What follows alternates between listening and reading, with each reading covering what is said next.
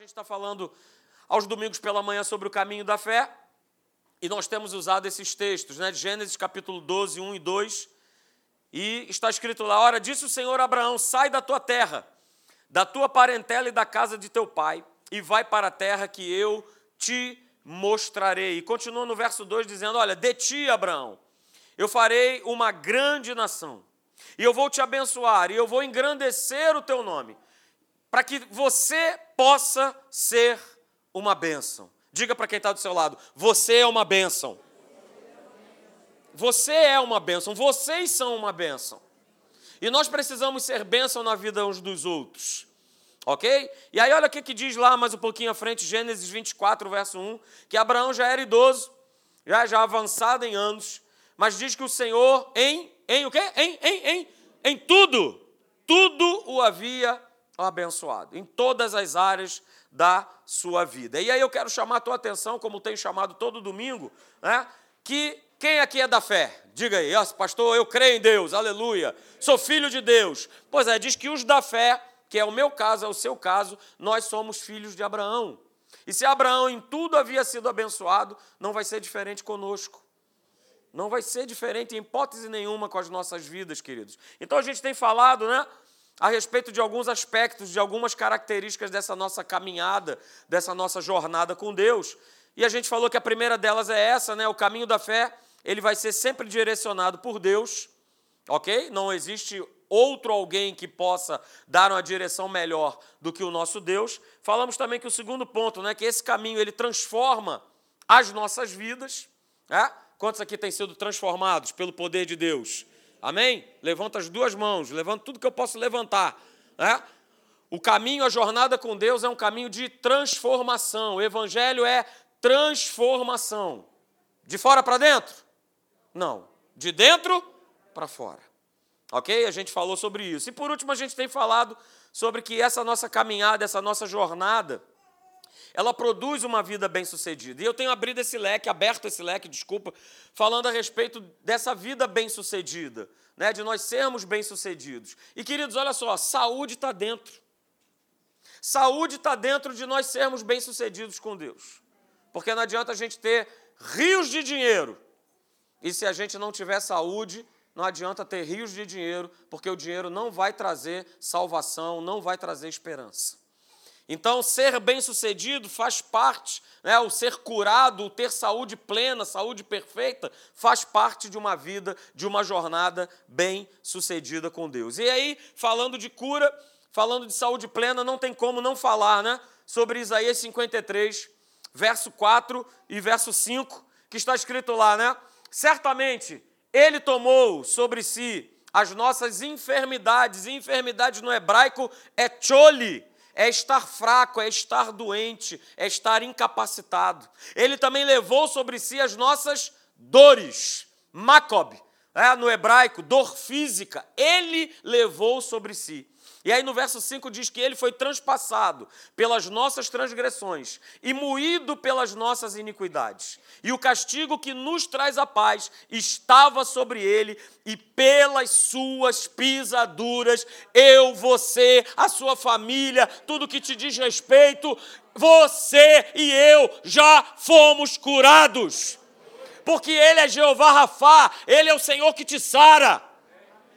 Ele é o Senhor que te sara. E aí o próprio Senhor Jesus ele declarou, lá, lá em Atos capítulo 10, verso 38, que Deus ungiu a Jesus de Nazaré com Espírito Santo e com poder, com dunamis, com o poder de Deus. E aí Jesus andou por toda parte, fazendo bem e curando, no grego, cura é iaomai, é cura física, é cura em todos os aspectos. Jesus curou, andou fazendo bem e curou a todos os oprimidos do diabo, porque Deus era com ele. Da mesma forma que Deus ele era com Jesus, ele é conosco hoje. E o mesmo poder que estava sobre Jesus, o poder do Espírito Santo, o poder curador, esse poder ele está na tua vida hoje está na tua vida hoje, está na tua vida agora, queridos. Aleluia. Mas a gente precisa entender, a gente precisa colocar esse princípio básico na nossa vida de cura divina, no nosso coração. Porque se a gente for fazer uma pergunta, se for pedir para se levantar mãos, todos nós vamos dizer que nós cremos na cura, no restabelecimento, no milagre da parte de Deus. Mas poucos, poucos têm experimentado uma vida com saúde plena. Poucos, pouquíssimos. Poucas pessoas têm experimentado uma vida com saúde. Por que, que tantas pessoas não experimentam essa vida com saúde de maneira plena? As barreiras, queridos, elas se levantam, elas vão se levantando. Experiências, né? E muitas vezes a gente se pega justamente na experiência do outro, do ouvir falar. Ah, porque ele não foi. Uma vez mesmo estava dando aula na Atos falando sobre esse tema e alguém lá levantou: Ah, olha só, mas a, mas a, a minha mãe não foi curada. E aí eu respondi para ele: Ok, essa é a sua experiência, mas o que, que diz a palavra de Deus a respeito de cura divina? Falei para ele falei para a turma que estava me assistindo. Certamente, ele tomou sobre si as nossas doenças, as nossas dores. Ele levou sobre si, ele nos curou, pelas suas pisaduras nós já fomos sarados. Bom, então eu vou ficar com a tua experiência e vou desprezar o que diz nesse livro? Eu não posso julgar o que está no seu coração, mas eu posso crer e acreditar e ir até o final com o que está escrito nesse livro e acreditar que há uma palavra, há uma promessa, não a experiência negativa que uma pessoa teve, né? ou de repente conceitos errados que essa pessoa veio, veio a aprender. Porque eu também vim de um, de um lugar, de uma denominação onde se tinham conceitos errados a respeito. Ah, não, pastor, se, se Deus quiser curar, Ele cura. Se não quiser, seja feita a vontade de Deus. E aí as pessoas vão jogando tudo na conta, né? É mais fácil, né? Seja feita a vontade de Deus, eu não faço nada. Quando na verdade nós precisamos nos posicionar, nós precisamos fazer alguma coisa, porque Ele já fez tudo, Ele já providenciou tudo na cruz do Calvário. O posicionamento agora é meu e teu.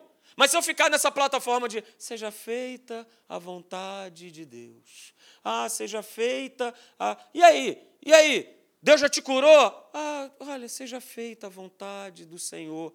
Eu estou jogando eu estou arremessando, eu estou passando a bola, eu estou passando a responsabilidade. Que olha só, Deus olha uma declaração dessa e fala assim: olha só, você desconhece qual é a minha vontade. Porque no que diz respeito à cura divina, a minha vontade já foi estabelecida na palavra: é que todos vivam curados, saúde plena, saúde perfeita.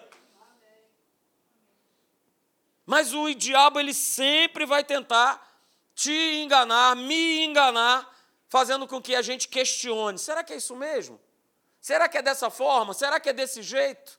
É só você né, lembrar do texto que está escrito lá em Gênesis, no capítulo 3, do verso 1 ao 5. Da mesma maneira que ele fez com Eva no princípio, né, no início da criação, ele continua fazendo nos dias de hoje. Será que é assim mesmo? Porque eu estou sentindo, porque tem um diagnóstico, porque alguém já me falou. Ah, então, é, não, não, não é bem assim.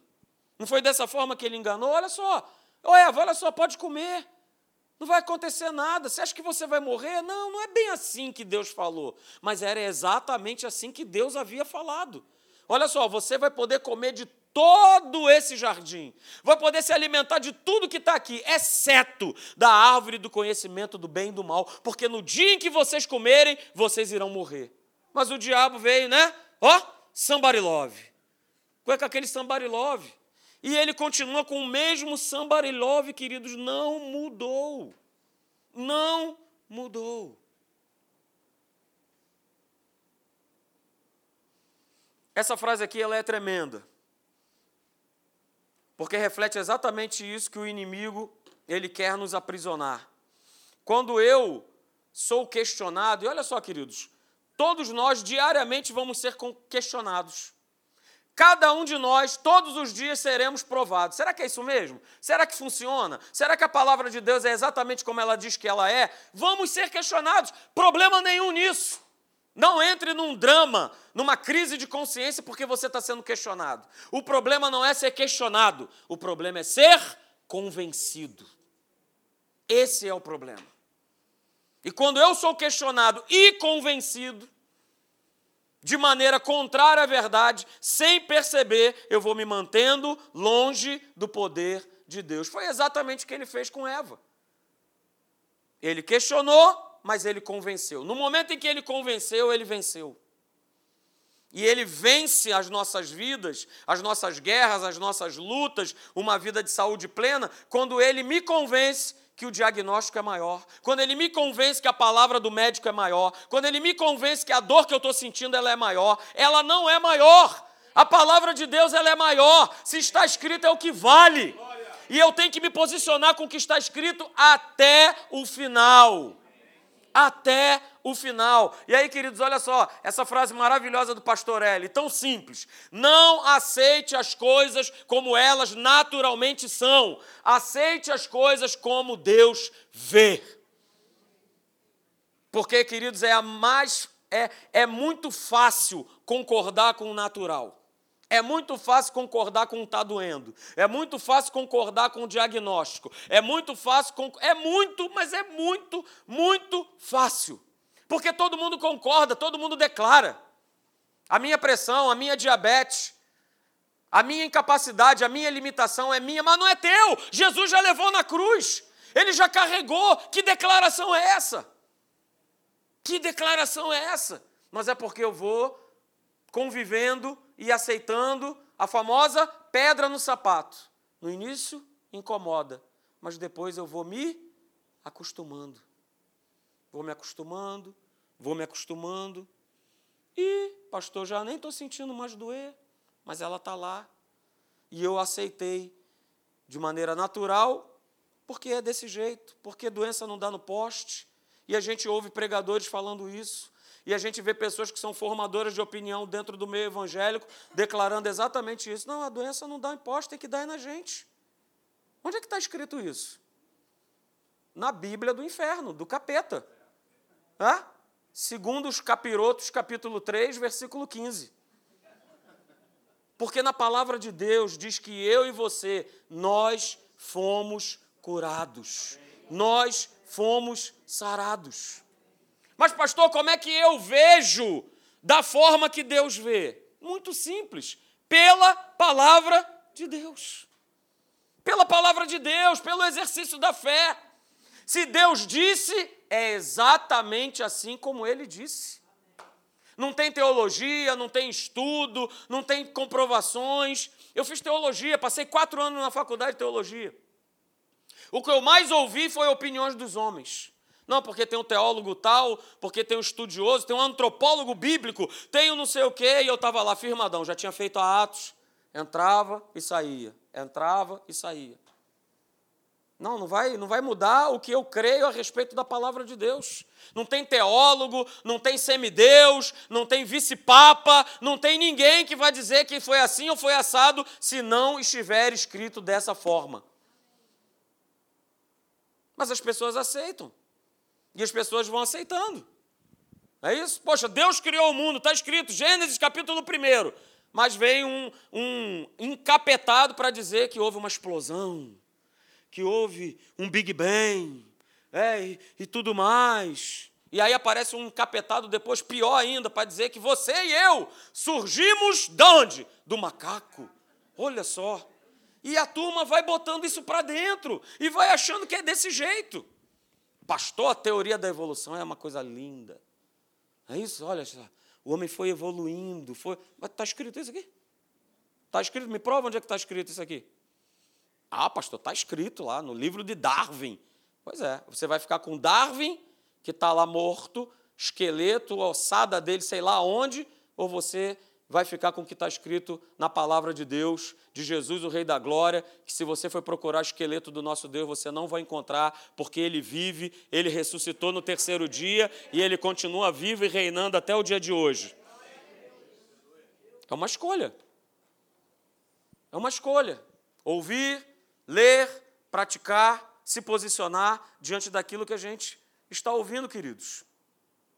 E se a gente precisa de alguma coisa, guarde isso nessa manhã. O que você precisa, e a gente está falando sobre cura nessa manhã, o que você precisa vai vir da parte de Deus, vai vir da parte do Senhor Jesus. Sabe por quê? Porque Ele é o caminho, Ele é a verdade e Ele é a vida. Então não tem por onde tentar fugir. É? E aí eu coloquei aí, ó, olha só, tudo que o homem precisa para viver uma vida abençoada aqui nessa terra vem somente de Deus. Não vem de mais ninguém. Vem somente dele. É o que já dizia Tiago, né? Tiago, capítulo 1, verso 17, eu vou ler na Bíblia Viva, diz: Mas tudo quanto é bom e perfeito nos vem de Deus, o Criador de toda luz, e que resplandece para sempre, sem mudança e nem sombra. Tudo do que você precisa vem de Deus. Você precisa de cura para o teu corpo? Pode contar com Deus. Você precisa ser abençoado na tua casa, na tua família? Vem de Deus. Tudo vem dele, queridos. Tudo vem dele. E toda real né, necessidade do homem só será satisfeita através de Jesus Cristo.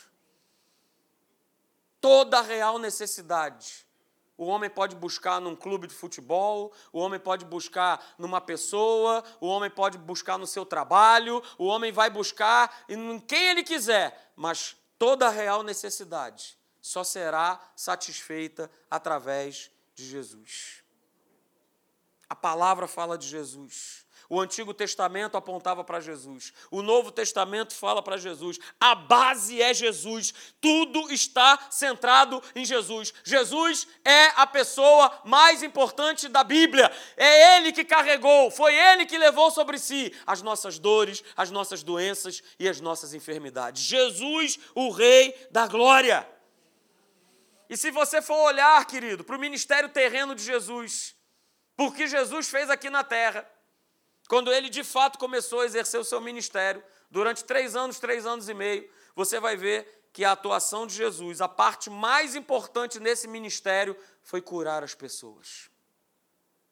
Foi trazer cura às pessoas, foi curar as pessoas das doenças e das enfermidades. Abra lá comigo em Mateus. Mateus capítulo 4, verso 23 e 24, é só um texto. Na verdade, a gente poderia ler vários, mas a gente vai fazer a unção sobre a vida dos nossos filhos. E eu quero ler apenas esse texto com você, para gerar fé no teu coração.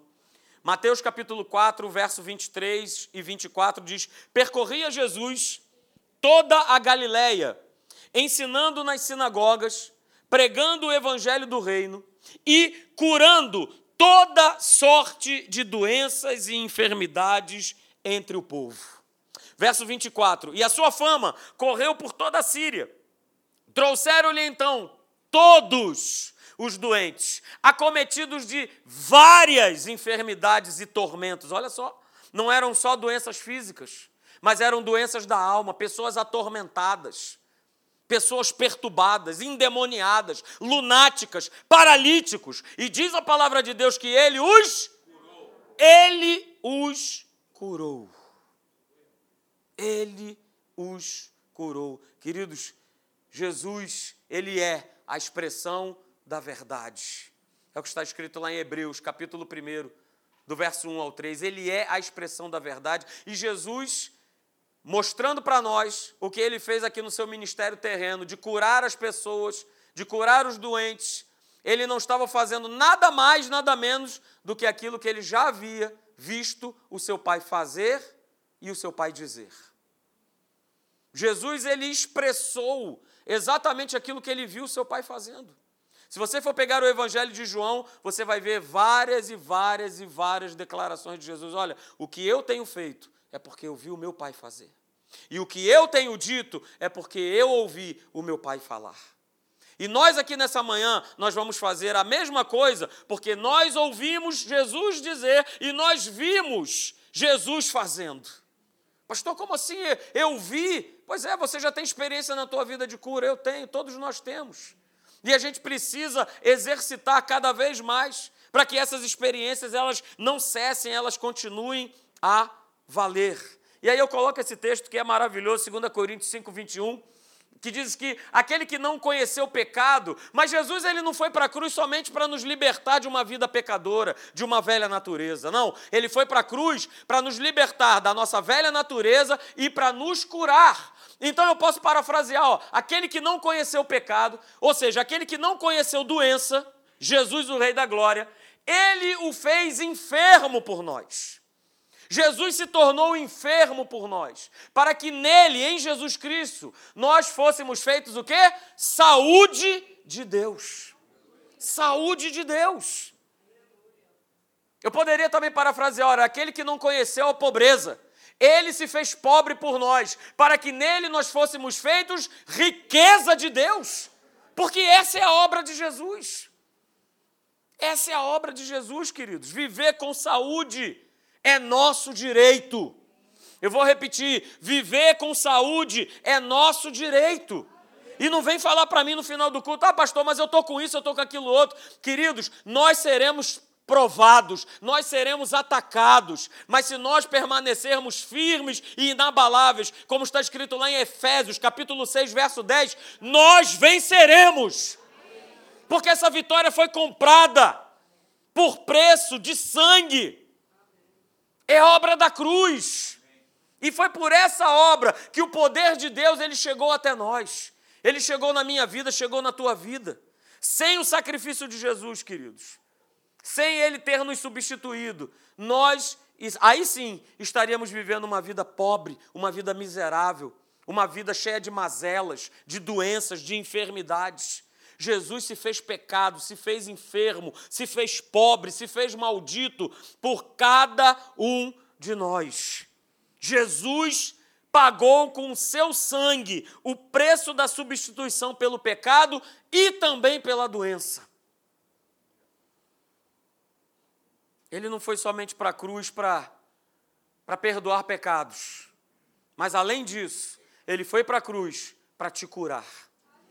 Quando ele estava lá na cruz, pendurado naquele madeiro, ele estava carregando sobre ele, sobre os seus ombros, todas as nossas iniquidades, todos os nossos pecados e todas as nossas doenças. Ele nos redimiu.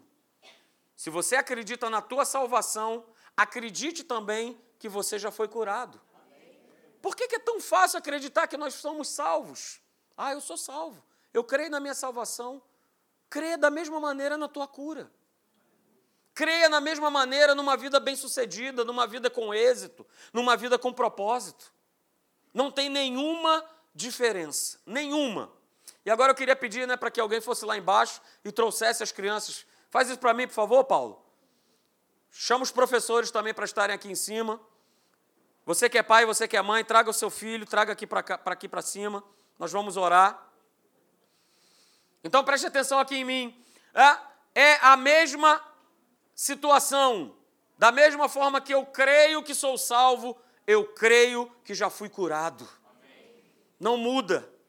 E olha só, queridos, deixa eu terminar é, com essa frase. Veja o que está escrito.